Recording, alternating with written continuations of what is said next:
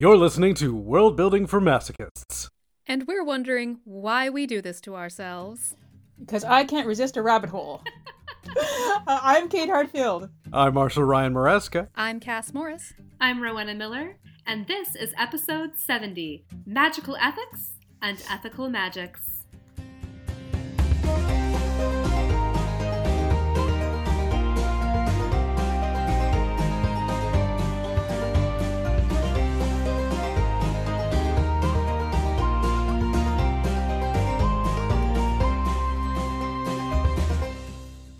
Welcome, listeners, back to episode 70. We are so excited to have you with us and so excited to welcome Kate Heartfield. Hi, Kate.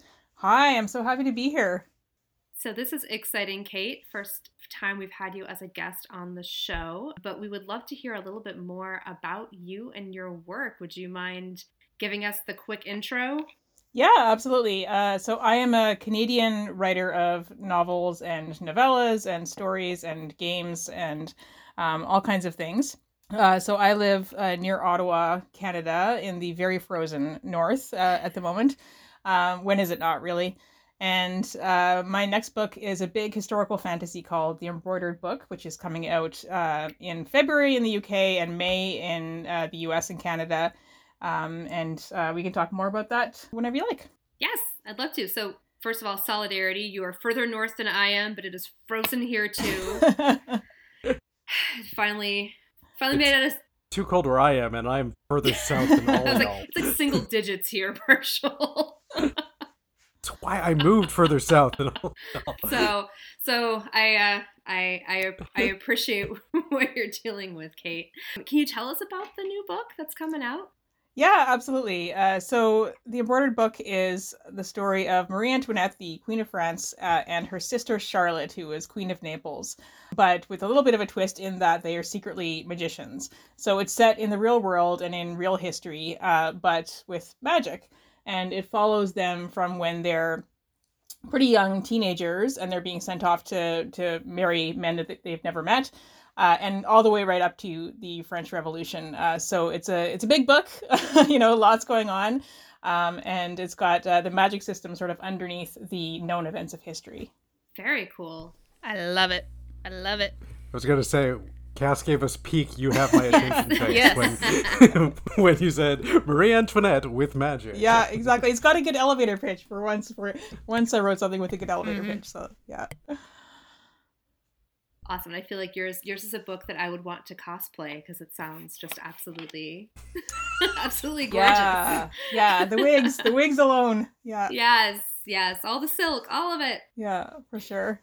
Oh my gosh, because yeah, the wigs of that period always had like like weird things stuck in How them, you, but you like can you can put anything in make it. Make them magic. Yeah. So cool. Yeah, for sure, and all kinds of you know So- interesting symbolism, and um, you know, there's there you go, a world building wigs episode because like There you go. Yeah. like if only you could magic the boat in your in your Yeah. giant hair to actually like To, like, fire a volley. yeah, You know? To just or just To or orbit. just sail around your head the whole Let's have time. broadsides Circumnavigate your off. hair.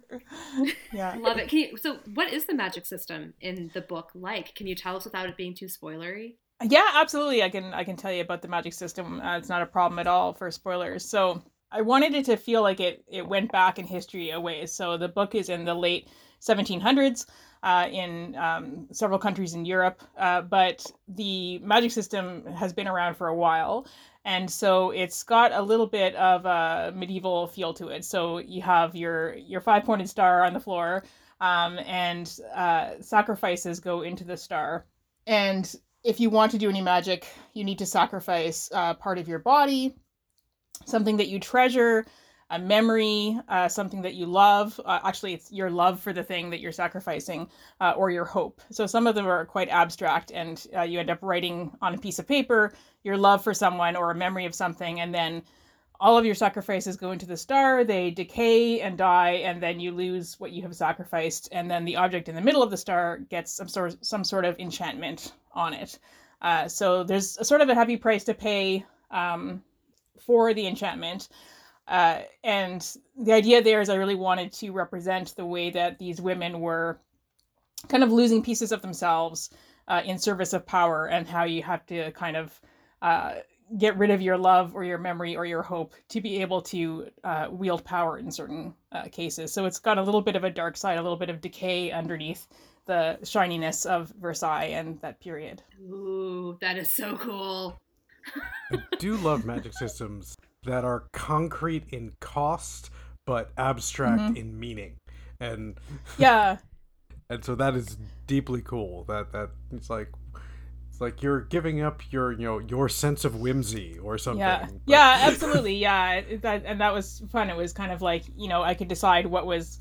Uh, what was an appropriate sacrifice for something. And there's this layer of math on top of it because the spells are very mathematical in terms of how much you have to sacrifice. So there's a sort of this enlightenment era layer layer on top of it but underneath it they really don't know what's happening. They sort of have decided they're to um, treat it like math but it's really a mystery underneath it all. Oh, I love that. I love that to to even new levels, and like you have then you have then these like sort of philosophical debates of like like how much does my love for my cat Yeah. actually weigh in terms of this? Exactly. Like, oh my god, Worth it's at least that- that- Belgium. It's Yeah, Yeah. definitely. I need, I need at least a small country for that. Yeah. like, and, I- and, I- and I love that because it's so like I mean that's it's so realistic. We don't understand it. Let's put some math on it. That'll make it seem legit. yeah yeah We don't, we don't really get what it is, but we're gonna grab hold of it Yeah. and ride this pony. Yeah. put some numbers on it. yeah for sure yeah and, and so it's kind of like um you know drawing on the on the politics of the time and you know i know we're going to get into the question of you know that who controls magic and in the world uh, that i've created there is a secret society you know everyone loves secret societies and they have long controlled who can do magic but of course there are many many rogue magicians who do magic anyway and uh, that is increasing in the lead up to the French Revolution. And so uh, there's a bit of a, a tension there as that's changing.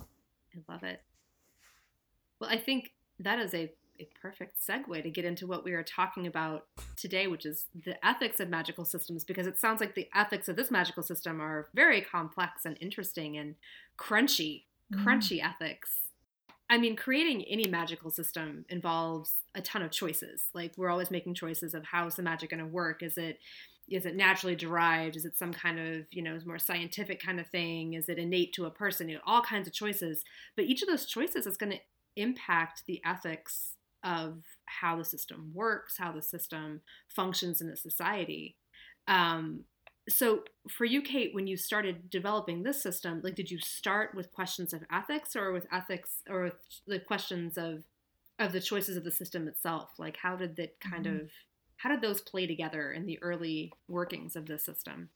Yeah, that's an interesting question. Um, I think, you know, they play off each other. Um, but I think it, it usually starts with me with the pragmatic needs of the plot, right? And I think that one of the reasons why we all, as novelists or storytellers, uh, tend to limit who can do magic in some way is just the practical problem of if you have a world where everyone can do extremely powerful magic it becomes really really difficult to plot right? It's not impossible. People have have written those stories but you know It it's just like really difficult to skit, and everyone's just running around. It's like,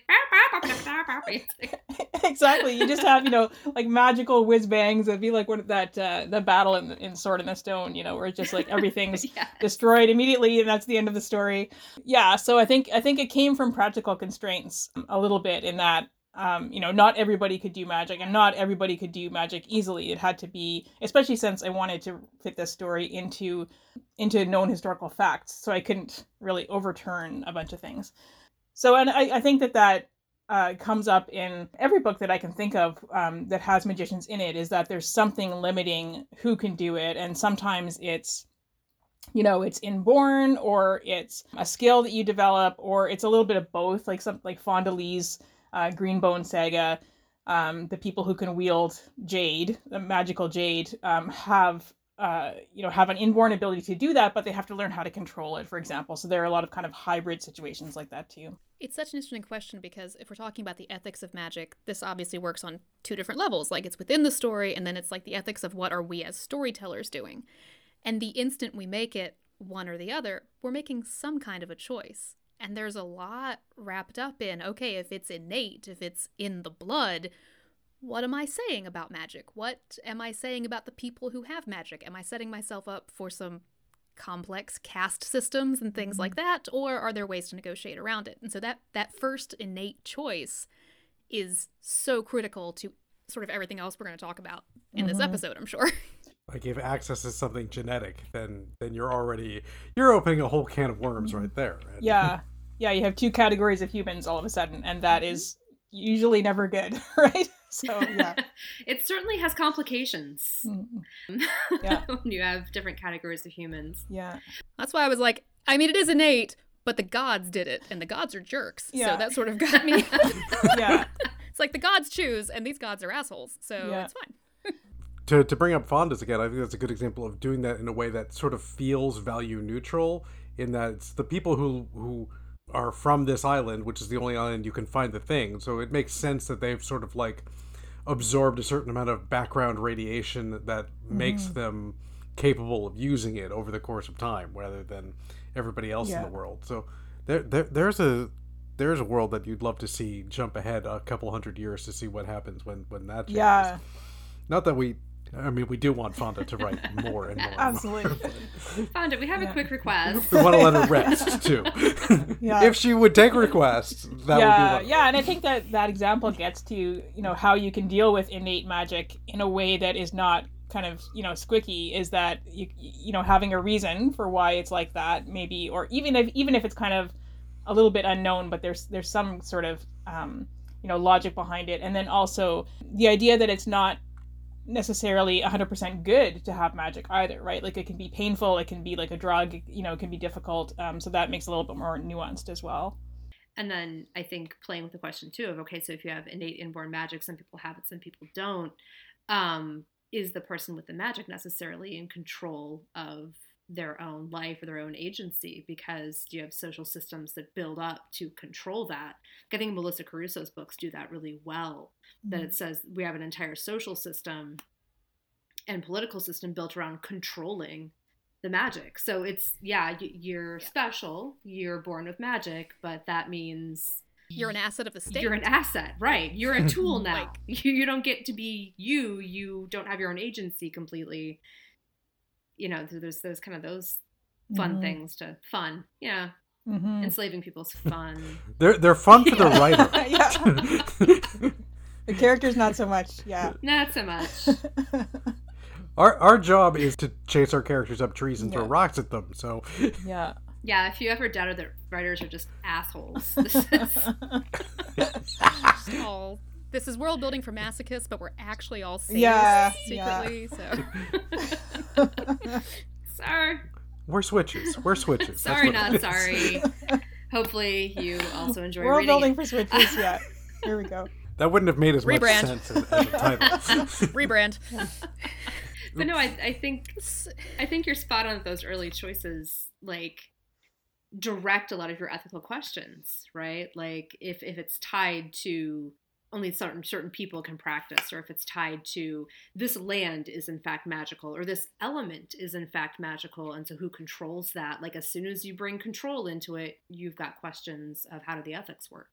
hmm Like what you were saying, Rowenna, about the the state control, you know, and how that comes into it. And the first book that always comes into my head whenever I start talking about magic is Jonathan Strange and Mr. Norrell. And you know, there you have magicians who feel it's their duty to somehow, you know, serve the state. And it's almost unquestioned that okay, well, if we have two magicians in the country and we're currently at war, then clearly what we will do is is use that for war. Um, and uh, that question of you know what belongs to the state and what doesn't and can a magician just do what they want with their magic is really fascinating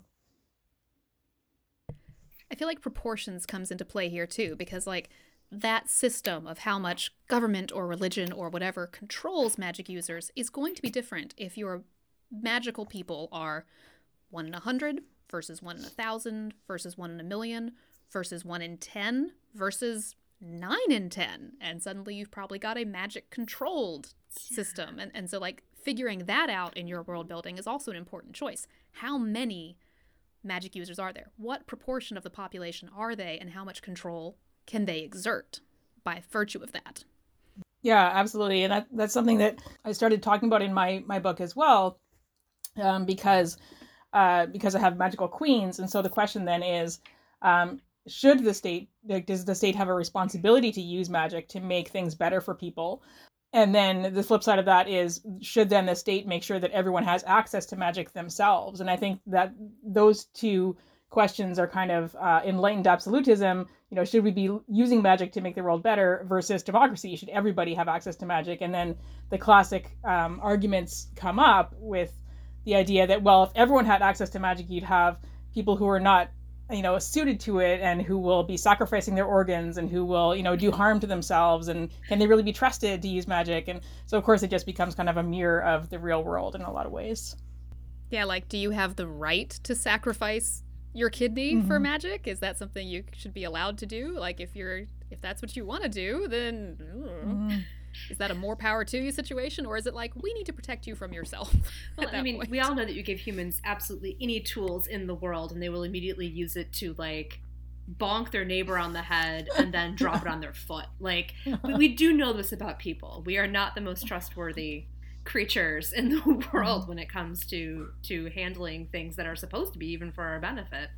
Well, on top of that, with the sort of system that Kate's come up with, you can have like, for my first spell, I'm going to sacrifice my sense of empathy, and for my next spell, I'm going to sacrifice my capacity to care for no. any other human. oh no, I have become a supervillain. Whoops. Whoops. Magicked myself straight into the dark triad right there. Just made those choices one and two right off the bat.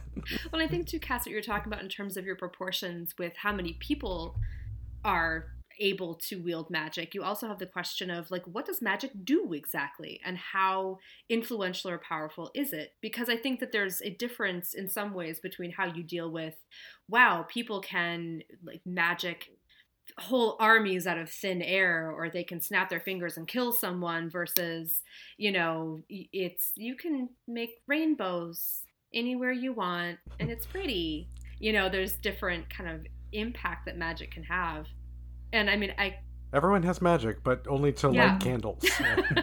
or yeah, or does everyone have the same magic, and so it just kind of like all evens out in the end.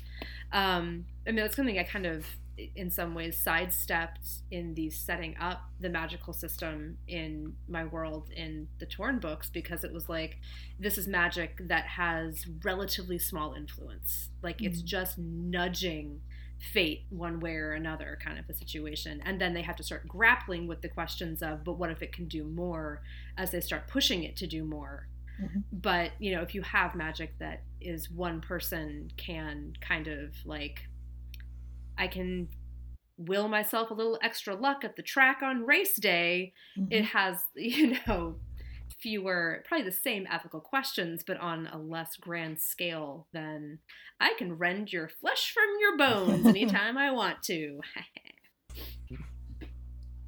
yeah, absolutely. And I think that that kind of small magic, you know, or or not at least world world ending magic anyway, um, you know, really fits into what humans have have thought about magic for many you know centuries probably millennia right? The idea of having like a lucky stone or you know a small curse or something like that um, is much more familiar i think to uh, to a lot of people than the idea that you would be able to you know blast fireballs from your hands or something like that.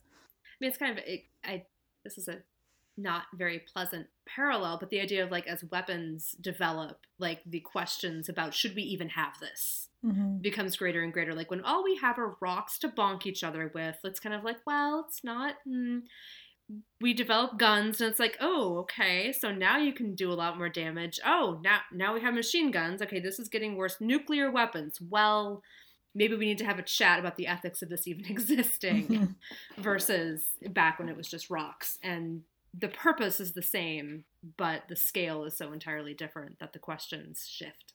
It's also you know how concrete and repeatable are magical effects. Like can you you know can you possibly be influencing luck or something like that, where the effects of whatever your magic is is not necessarily measurable or provable, as opposed to if you can snap your fingers and make fire every single time, that's a very different kind of magic, and thus you're going to have very different sort of ethical considerations of how that can and will be used. Can you launch a magical nuke, but only once in your lifetime? yeah. no. yeah, like... exactly. Choose wisely. Yeah. And and what's and what's the cost? Right? Mm-hmm. Like if if okay magical nukes exist in the world but the cost is so great that that the likelihood of anyone ever choosing this is so so obscure it changes the game Everyone has magic, and that magic is to explode once. Yeah. Just once.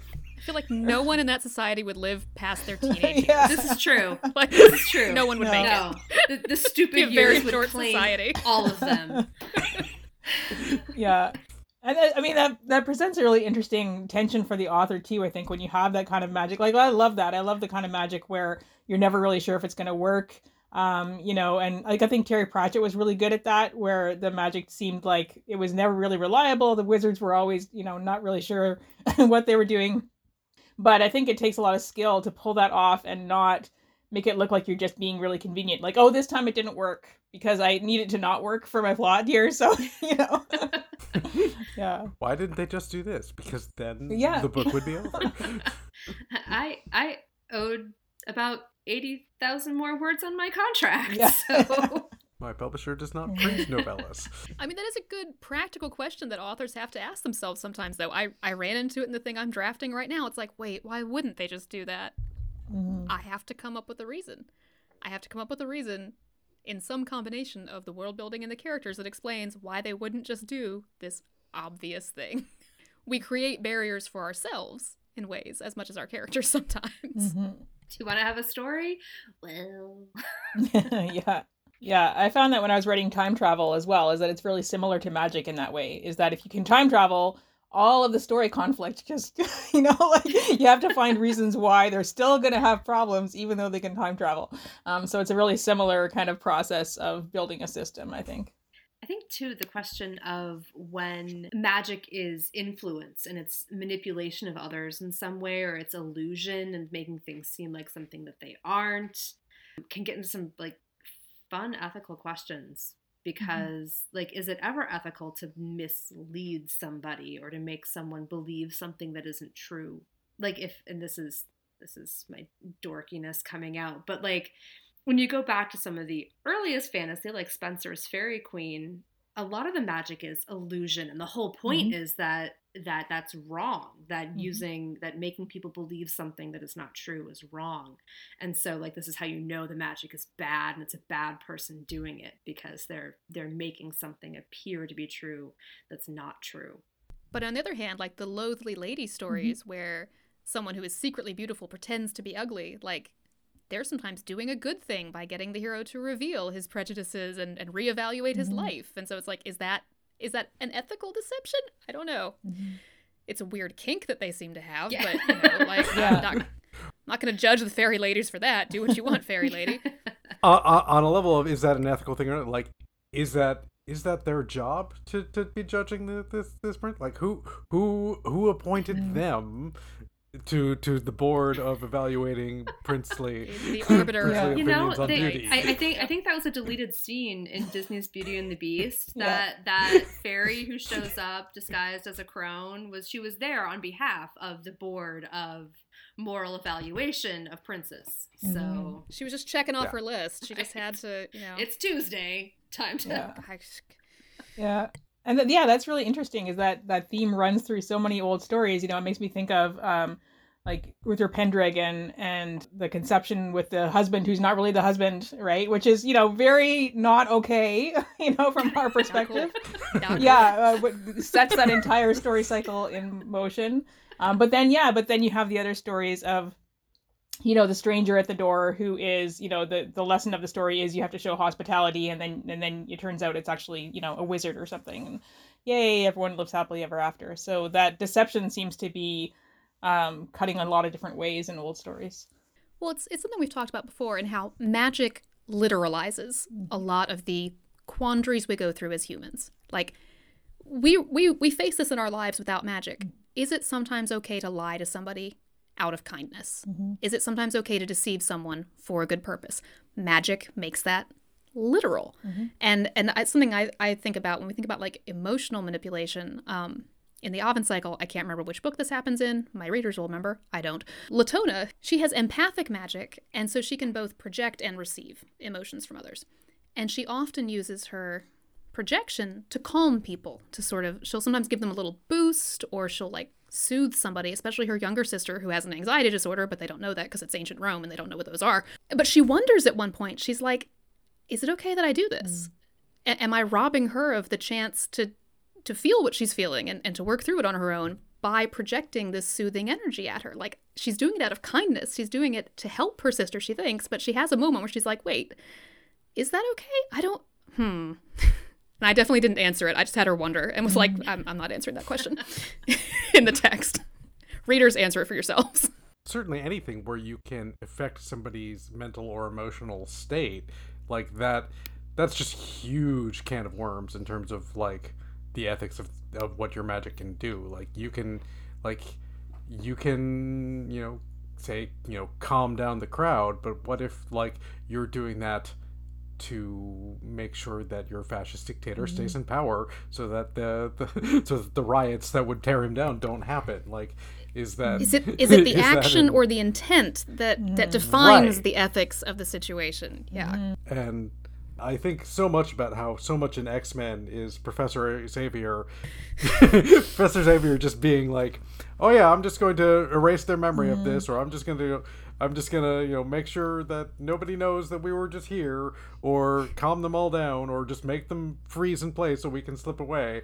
And that's often presented as as you know he's doing a good thing because of course the x-men are heroes They're super But- interrogating that in the current era, though. In the Krakoa era of the comics, they are really pulling at that thread. Um, the whole That's like that's really good. the recent Inferno arc with like there was stuff with Mystique. It's fantastic. I'm not going to spoil it because it hasn't been out that long, but it's really questioning like, is Xavier actually a good guy?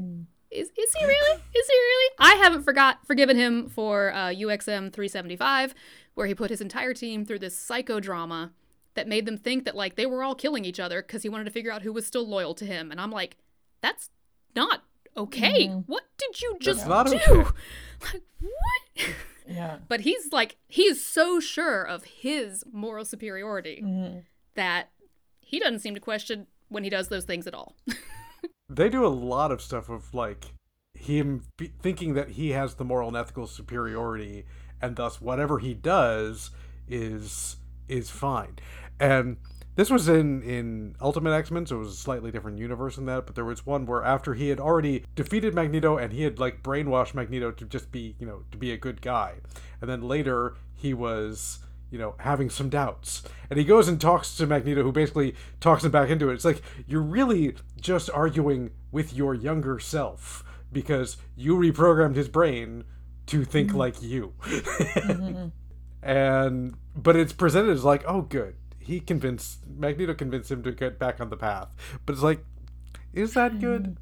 Is that, is that a good interesting thing? because it's like like you layer that in with if you have a culture that is paternalistic where you have someone who is like they are acting for the good of society this is we trust this person to make the right choices and we worry less about making our own individual choices like you layer those kind of actions in over that being a correct ethical choice. And it's like oh that makes sense. You push that up against a society where it's like no everyone gets their own agency and we make our own choices and that's not how this works. And then it's like there's there's sandpaper tension. So mm-hmm. it's like what kind of a society are you are you dealing with already? And then you mm-hmm. add the magic in and it like complicates it even further. Something that's ethical in one framework is totally unethical in a different framework Mm-hmm. like are the people with the magic then being like no we're we're like your parents and we're making sure that you stay on good paths and do the right things and we're taking care of you but like no sorry this is fascism again Yeah, absolutely. And I think it sort of gets to where you know where we come in as, as writers, and I think we have we have this tradition of the magic users being the good guys so often, and and because they do have access to to better information, you know, they they tend to just be a little bit wiser or at least more knowledgeable in a lot of ways. Um, but then, yeah, uh, we can get ourselves into these situations where they're clearly not acting ethically, and uh, yeah, I think there's a lot of interesting ground to explore there for sure. And once again, the issue of like permanence. You know, if I cast an illusion that deceives you for a moment so that I can run away, is that less bad Mhm. than casting an illusion that tricks you for all time, like something that actually alters your mind and your perception of reality permanently.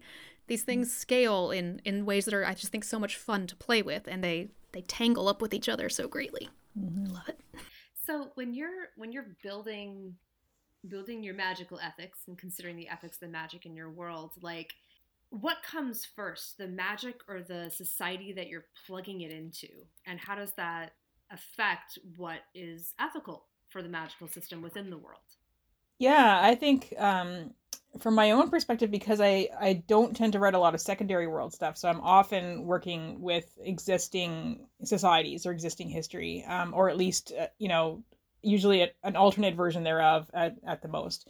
Um, so I do tend to sort of start with the society and build magic into it in a way that feels like it could have happened, like it is somewhat organic to that world. But I think there are different ways of doing it, and I think especially if you are building a secondary world, then starting with the magic system is a really fun way to kind of say, okay, um, you know, I've written short fiction that way, where you kind of start with what if you could do X, what if you could do Y, and then build the entire world uh, around that, and that can be really fun. Yeah, one of the things I played with um, with the Unraveled Kingdom books was that so it's it's a small immigrant community are the ones who are who are the primary wielders of this particular magic. And um, so I kind of got to like cop out of it being like this is part of the larger societies. They kind of have their own rules. Um, but one of the things that I I had as like the strict rule within this subculture is you don't cast curses. And one of the reasons I was imagining this was that you've got a subculture that they are a very tight knit community. Community is very important to them. So you don't screw around with other people in the community by casting curses. But at the same time, I kind of based some of the concept of this magic on ancient Roman tablets, Mhm. which curses were like way more of them than anything else. So clearly, like the ethics of doing this particular kind of magic could be imagined very differently, where it's like, yeah, you're just every man for himself. I'm gonna curse your fields to fail and your horse to trip during the race and whatever. You know, Mhm. so you can, you know, consider what what is the what's the background ethics already happening that magic is kind of like having to slide into in some way. Mm-hmm. and also there i mean in a lot of magic systems you see a sort of sense of overbearing ethics to them that are imposed by some sort of unknowing unseeing thing of like you know if you do dark magic then that's revisited back on you sevenfold or something like that. But like who's deciding that's dark therefore that has to be revisited stuff? Like is it what are the what are the forces that cause that sort of thing? And who again like who's the board that decides Who who is who is the arbiter of the boomerang of curse? Yes. like, how does this and and you know can can i can i talk to a manager of the arbitration can can i get a hearing can i well that's one of those things too that i feel like sometimes ends up being like like is that actually true does it actually happen or is that a folk belief or a superstition that kind of like you kind of half believe it so it keeps you in line because you're kind Mhm. of afraid of it happening but like in reality like no that no.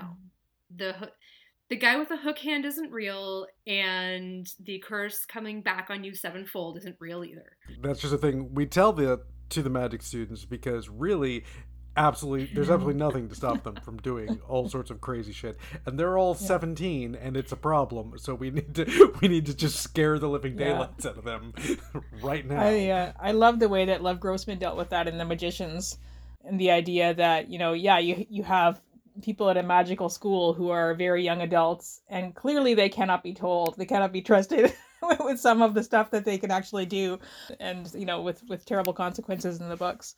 I think that's that's a good question too. Of like, what are like you have like the kind of like hard ethics, and then you also have like the soft social ethics of like, well, that's just not done. Like that's just gauche. Like Mhm. No, Yeah. that's just tacky to curse your neighbor. so I feel Uh. like there's kind of like those like uh, those you know those those rules or or um, either imposed from an actual magical board or um, through kind of you know like the the it's gonna come around and bite you and then you also have like the social like if you have a large enough group of magicians or magic wielders like you could have social pressure too I just had the idea of like, yes, you can glamour your knockoff to look like a real Fendi bag, but that's not done. Yeah. That's just that's just in such poor taste. What's the what's the magical equivalent of adding salt to your food at a fancy French restaurant? You know, like it's like Mhm. mm, you can Yeah. make that choice. Yeah. We're all gonna look at you like you're a bumpkin, and Yeah. and and the and the, I mean that's sort of that kind of social control sort of factors into the way magic is portrayed in um, Jonathan Strange and Mr. Norrell, Mhm. like you Mhm. you mentioned earlier. They have the that- societies of magicians who haven't actually practiced for a while, and then Norrell like accumulates all the books and is like, nope, no one gets to learn magic but me. It's like, Yeah, and they had there's that wonderful line where someone is it Nelson? Somebody asks um, Jonathan Strange whether he could kill a man by magic, and he says, "Well, I suppose a man could kill a man by magic, but a gentleman never could." Right? Gentleman. And it's just so brilliant the way that it slots into Yeah. the ethics of that world. Yeah. How much of that do you make is just the pure social things, or, or is there are there social controls that are more stratified? Like, do you have do you have like a board or you know or the bar or something? Can somebody can a ma- can a mage be Mhm. disbarred? And what are the actual consequences of that? Like, can they actually have their magic stripped from them, or is it just like, nope, nope, you can't legally practice anymore, so so don't do it. Wink. Yeah, for sure. and, and what level of actual authority do they really have beyond like do they have a magical authority to do that or is it just the pure social authority Yeah, like Yeah. if you have magic in a world, you also have a way to magically restrict magic. Mhm.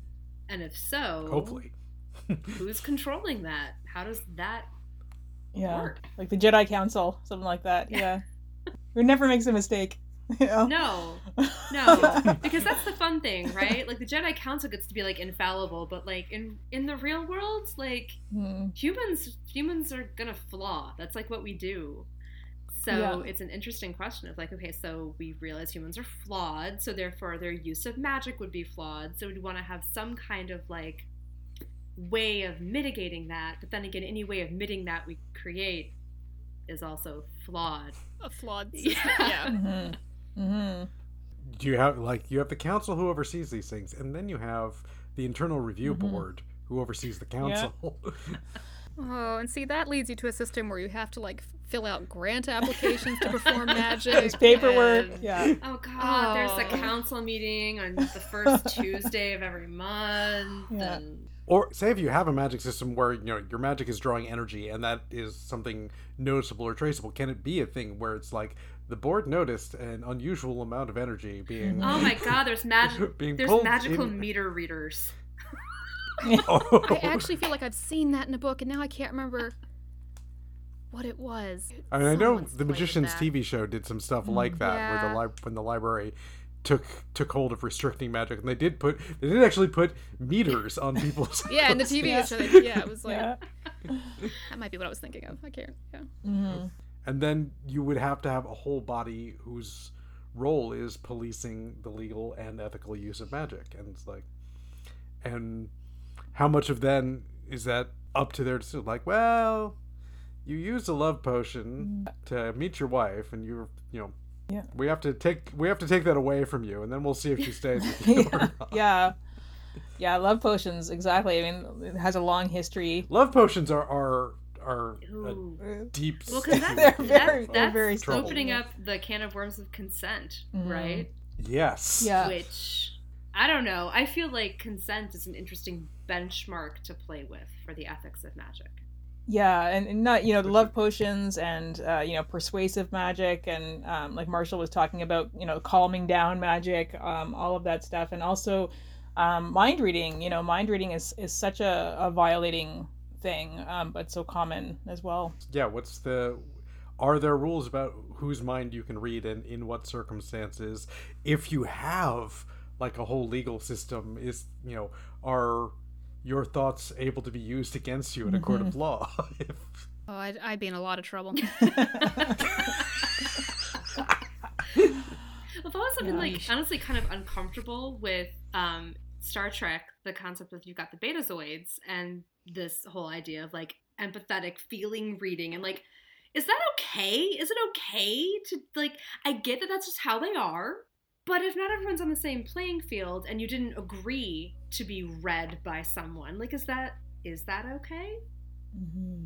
I don't know, because that gets into such interesting territory between like, you know, when you're reading emotions, how much do people reveal already, you know, just from body language and posture and all those things, whether they're consciously aware that they're doing that or not. And and yeah, the, the line between emotion reading and mind reading is is different. Those aren't the same thing. But is one more or less okay? I don't know. Fortunately, Troi's really bad at her job, so it doesn't matter too much with her. But It's awkward. yeah, She, she doesn't tell you anything that isn't already Obvious, obvious yeah. from reading Yeah. the body language. She's just He's she's just like angry, sorry. articulating like Yeah. as I'm just making sure everyone knows that it's a really tense situation right now. Though Babylon 5 did play with that a lot with how they used telepaths and that, and that telepaths were very strictly regulated. And you could hire a telepath for, say, a business transaction. But, like, they had strict rules of what they could do, like, that they could just monitor, you know, when you're signing a contract, that the other person is being honest and, and, and something like that. And, but not, they couldn't, like, then just, like, dig out corporate secrets out of your competitor's brain. At least we're supposed legally to. speaking. Mm-hmm. they couldn't do that. Honestly, that gets into too whether it's mind or emotion reading. It's like, how accurate can it be? Like, if I read your mind or if I'm sensing your truthfulness, but if you think you're being truthful but you're actually wrong, where does that play in? Like Susan Dennard did that in um, the Witchlands series with the Truth Witch reading. It's like, well, he really believes what he's saying. I don't know if that means it's actually true or not. So I don't know how useful I actually am in this situation. But like, it's all these levels to play with. Yeah, truth telling versus Mhm. accuracy, not necessarily the same thing. Well, and one thing too I was thinking is, you know, if it's an innate skill, and if many people in a society have it, or everyone in a society has it, it's just how good you are at it. It kind of becomes like, well, is it? We don't question is it ethical for someone to read someone's body language, and some of us are better at that than others. Mhm. But is it is it displaying an unfair advantage if you happen to be able to pick up on people's, you know, vocal changes or body language signals better than someone else? Any more Mhm. so than I can kind of read your mind a little better than Bob over there can. Mhm. Like if it is like an innate ability or or such, then like is it any more ethical than yes, the guy who can run faster is going to win Mhm. the race. Like Yeah, like math, right? I mean, if magic is like math, and some people are good at it, and some people are like me, you know. Yeah. So, yeah, Or sports, the, the one who practices more. yeah, is going to get better at it than, you know, perhaps they were born with equal talent, but one of them spent more time on it, so he's better at it Mhm. now. Hmm? yeah. Well, that for I think raises questions of social stratification. Mhm. like if magic is tied to social status in some way whether it's you get higher status just by virtue of being a magic person or your government confers some status on you or you just have better earning potential like is there it you know again is it is it about practicing more you get better is it about you have more innate ability so this is just you're on uneven playing field to begin with or do you have to get training but like tuition is high, so thus only the people from from richer families have that actual ability to then get the training they Mhm. need.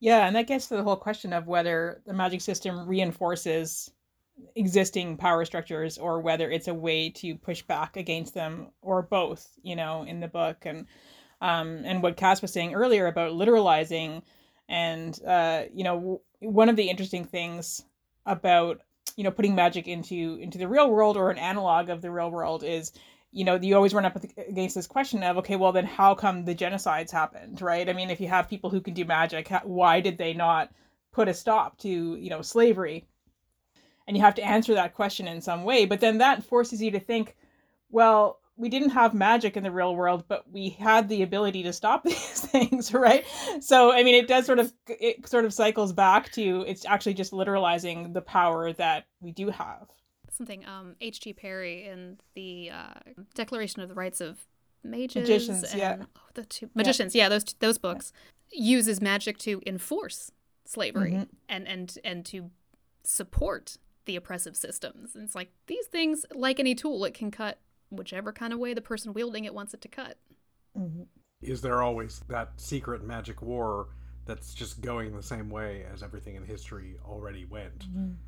And that's why nothing changed because those things happened exactly the same way because of the magic rather than in spite of. Yeah, and it's not it's not, you know, the fault is not in our technology or our magic, but, you know, in ourselves. It comes back to that. Ouch, but Mhm. true. Because humans. yeah, exactly. sex. That's Yep. sort of the theme of the Yep. episode, I think. Yeah. Often. Frequently. But they don't have to be. You can make better choices. Mhm. you can make better choices. I mean, I know, like, when going back to questions of consent, I hit some sticky points when I was writing Velocity of Revolution, where because the way the magic works in that, like, people's minds are getting, you know, more and more connected to each other, and I have two characters who are fully, fully linked to each other, and then it gets to the point where they're able to take control of each other's bodies at times, and then I was like, this this is gonna get into some very sticky consent issues. Seeing seeing how they're very adversarial in their relationship already. I actually had a sex scene that I cut from the book because it was my main character sort of waking up to like, oh, I'm having sex right now, and it was like, hmm, maybe not, maybe not. That's that's that that's that that's that step perhaps too Mm. far So and we'll make we'll make this other character seem really really bad and let's not do it let's let's let's let's change that then I'm glad you didn't replace it with a stop hitting yourself. Stop hitting yourself scene. No I, I actually replaced it with he waked up like realizing he's sitting in the middle of the square eating tacos And it's like, when, when did this happen I, I didn't choose this, but I'm not mad about Yeah. it. i'm confused I mean, I could But I not couldn't be But I mad if I have woke up and found myself eating Yeah. tacos. but precisely because i was like hmm ethical ethical ethical problems here with this so let's let's steer away from it instead of instead of opening a whole new can of worms with this. Yeah, and I I think a lot has to do with what you want to do then as an author. You know, I mean, you could you could say, okay, I want to write a short story about about the ethics of consent, dealing with this kind of magic, for example, and you you know it would be not something I want to write, but it's definitely something that a person could write and and could could you know be, it would be really interesting and useful and valuable. Um, but you don't want that to just overtake this other story that you're telling. You know, it was just supposed to be a scene, and it's not supposed to be doing that at all, and you, that's not what you want to explore. So sometimes it's just about kind of picking what you want to explore in a given book. No, and that's that's a good point that I think that the, you know, what choices you make as an author about what because you can't no book can deal with everything. It's Mhm. impossible. So if we're going to talk about ethics, what are you going to pick up and what are you going to highlight and what is going to be, you know, possible to explore in a particular work? And that's an active choice. I am reminded of this terrible movie from the early 90s called Love Potion Number 9. Do not recommend. But Like, based on the song? very loosely, very loosely. It's got it's one of Sandra Bullock's earliest movies. um, but like the idea is like these two scientists like find this thing that's supposed to be a love potion and so they do like study it scientifically. But like the whole way it works is like you drink it and then when you speak, whoever hears you falls instantly madly in love with you for 4 hours and then despises you for the next 4 hours. and then but then because they still wanted to have some sort of like you know happy ending where our two main characters are truly truly in love then they make because that was love potion mm-hmm. number eight. And then love potion number nine is only supposed to work if there's already this foundation of true love already there else it won't work and that's how they like get around that sort of ethical problem like this is still a love potion though isn't it mm-hmm. Does anyone kiss a cop down on 34th and Vine? I think so Sorry. No, there is a delightfully stupid scene where because the the original potion they like it's like very concentrated and so they have to like, you know, mix it with water to make it usable and then one person like like takes just a drop of the concentrate and then when she just takes a the and then coughs and then an entire crowd of people chase her down the street. And then she was like she's like stop! And they all stop she's like wait i control all of you right now it's not a good movie I'll- feel like we could have an entire I had cable in my. we in could my have an ears. We entire sub podcast of Marshall recommends bad movies. That's a different podcast that we'll do on the other Wednesdays. But I feel like you hit an interesting point, which is we've I've got something. Stick with me. I'm with you. We've we've been thinking a lot about, you know, the ethics of magic and centering that on the actions of the person performing the magic. But what if you have a mm-hmm. world in which magic can exist outside of the magician? Mm-hmm. Like they can create potions and sell them. Like then the ethical question like, okay, I've sold you this potion. You do something unethical with it. Whose fault? You know, what do I bear responsibility for that because I sold you the potion? Or you found an amulet in the woods and did things. Like mm-hmm. if it becomes separated from the creator of the magic, that then gets us whole new tangles to be playing with. I made you a thing that turned somebody into a bear. What you did with that? it's like uh, in that situation, like magicians would have to have such good liability insurance. Like, I, I, I have no responsibility for what you did with the bear potion. hmm And there, there is this idea, come to think of it, in a lot of uh, classic stories that if you find a magical object, it will be because you are somehow destined. You know, there are like you know women lying in ponds giving out swords or whatever, and That's no basis for a system of government. exactly. or, or or even in Narnia, right? Like the way that the kids get their their special magic items in Narnia is, you know, they're all you know handed out. It's it's Father Christmas, I think, who gives them their their magical items, and it's it's somehow implied that you know you were destined to have this magical thing, um, which gets around that problem of you know you just have your regular Joe happens upon um, you know the the healing potion or the uh, and, and just does nothing with it because you know what I mean. So uh, yeah, it's kind of a cop out in a way. Or if you're me playing a game, you've hoarded 99 of the healing potions just in case you ever need them. just in case. Creating a bit of a bubble in the healing potion market. yeah, That's that's the thing. Then we get into the ethics of of consumption and I Yeah. you And there's healing potion Yeah. NFTs. You know, it's just it's, Oh, No. it's a whole other thing. Though that that actually does saying NFTs makes me think what about magical scams? And, like, Yeah. you know, or or any sort of any sort of system where you're using magic to be like, here's a thing of Mhm. value, and then s- sell it. And but no, it has no value. It's Yeah. Trick. And that happens with the Fae all the time in the old stories. Mm-hmm. It's like, here's your Right. bag of gold that turns to leaves in the morning. And it's like, well, guess that's on you for falling for a Fae trick, but Is the legal ramifications of like you somebody used an illusion to make me think that this was a Picasso? Is, is the law like you fell for it? Nobody made you buy it. And that's I mean that's another interesting ethical question, which is is is there any difference between the Picasso and the magically produced Picasso, right? I mean, if you could make a perfect one-to-one copy of something, is it then that thing? Which, you know, it may be too late in the evening for for me to get my brain around, but you know.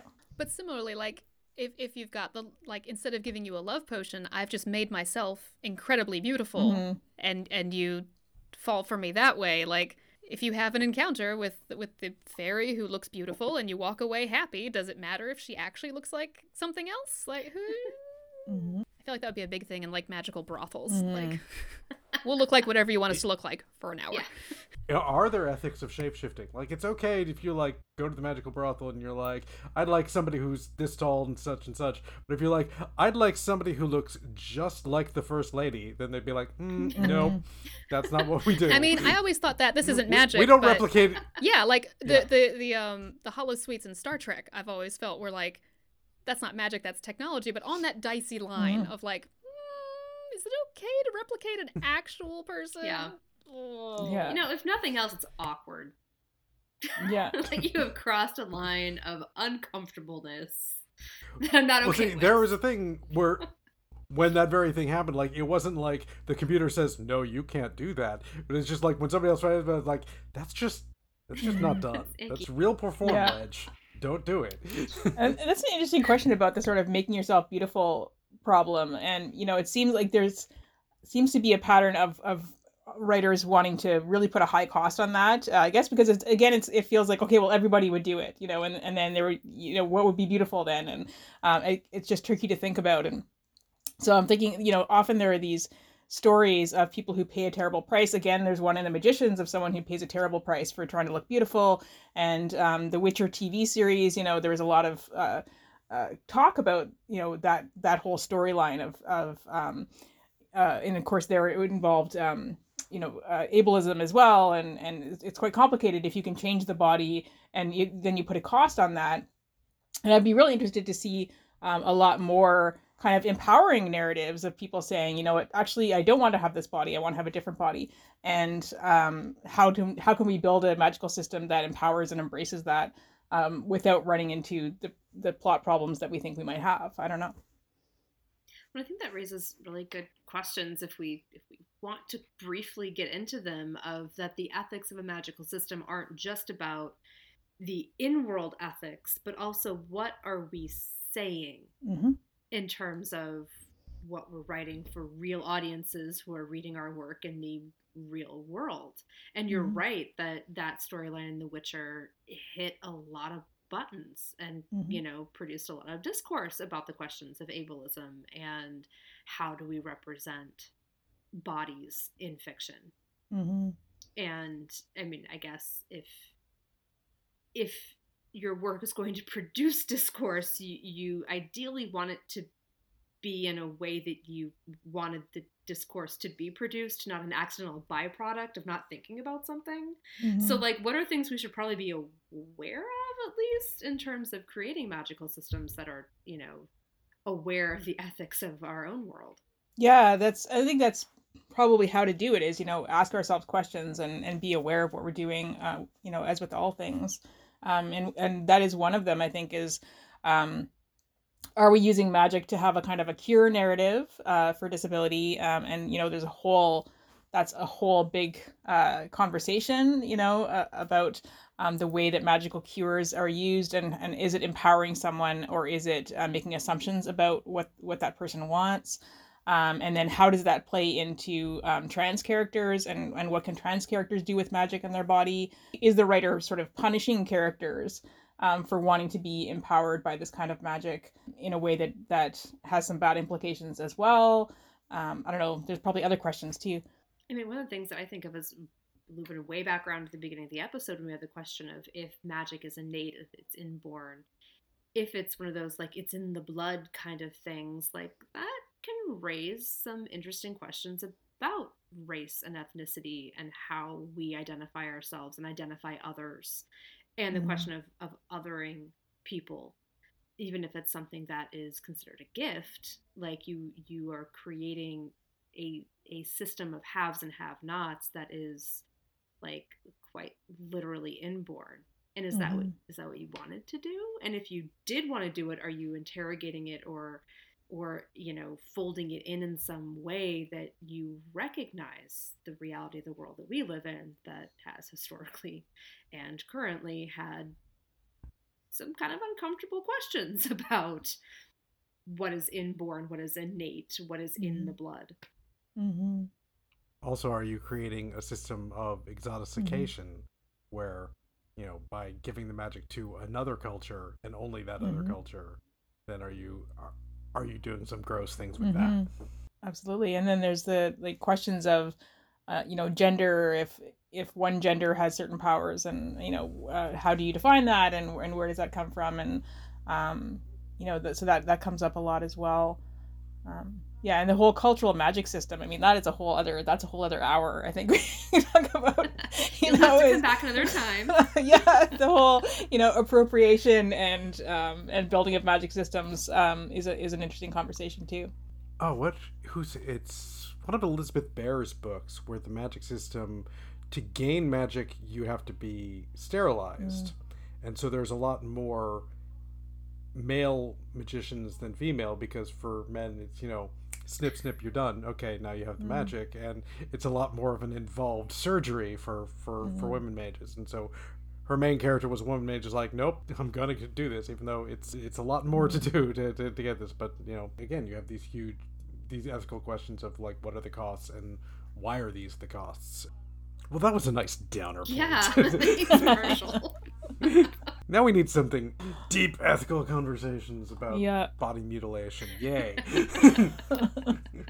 But also, magic can be fun. Yeah, yeah, yay, shiny. Whimsy. But it does. I mean, it gets at it gets at all of this stuff, which I think is what's so so neat about it is you can use it to um, explore all aspects of of the human condition, really. And um, as long as you know, I think Rowenna was saying, as long as you're sort of uh, aware and deliberate when you're doing that, you know, then that's uh, that's good. But of course, there are always going to be things too that crop up in our fiction that we didn't realize would crop up, and other readers are going to see in it as well, and that's just kind of a fact of being a writer. You could drive yourself mad trying to anticipate every possible reading of your work. Or every possible ethical consideration of whatever cans of worms you open in your work. Well, I think we are coming up on our hour, and we always like to end our episodes with a guest star um, with a little bit of guest star world building where you give us a piece of trivia for the world we're building on air. So, what do you have for us, Kate? All right. Well, I was thinking about a couple of things, and one of them is that, you know, I find it really interesting what women have in their purses in different periods in history. So, you know, in the 18th century, you might have a nutmeg grater uh, which is not a thing that we would carry around today because like the need to grate nutmeg does not arise that often. But you know in the 18th century you might be somewhere where there was punch and you needed to have your nutmeg grater. Or in the 19th century you might have your vinaigrette. And it was a flex. Yeah exactly. Like look you know? So in the 19th century you might have your your vinaigrette which is like smelling salts. You know it's not a salad dressing but it's like a little silver box that you would open up so that if you fainted, you would be able to revive yourself or someone would be able to revive you. And, you know, so the idea that things in a purse are not kind of universally common, that it really depends on your society, uh, was appealing to me. And so I started thinking about um, what you could have in a purse or a bag. I know that one of the things that, that a previous guest has mentioned is was coprolites, and I was thinking, well, if you have magical coprolites, you've got to have some kind of magical food. It stands to reason. So so you you could have you know there's this magical tree pod that you know has some sort of temporary effect and you uh, could you know grind that up and put it in a like a vanilla bean and put it in a little silver pot and you could carry that in your purse. And at the end of all of this long this long thought process i realized that what i had just invented was magic beans. So i've got magic beans. That's the answer. i love it I love it, but they're not just magic beans. They're probably magic beans with like, like they they, they come with a fancy enameled box that you keep. Yeah. They keep keep them in, and and yeah. maybe have inscriptions on them or fancy pictures or. Maybe yeah. even you open them, there's naughty pictures inside. I don't know. Yeah, exactly. yeah, fancy magic beans in the purse is is yes. what I came up with. Fantastic. I love it. I love it. Yes, it's great. Well, thank you, Kate, for being with us and for our magic beans. and absolutely come back sometime and we'll dive into other questions of magic or or world building or more bad movies from Marshall. I don't know. We'll... Thank you very much. It was great to be here.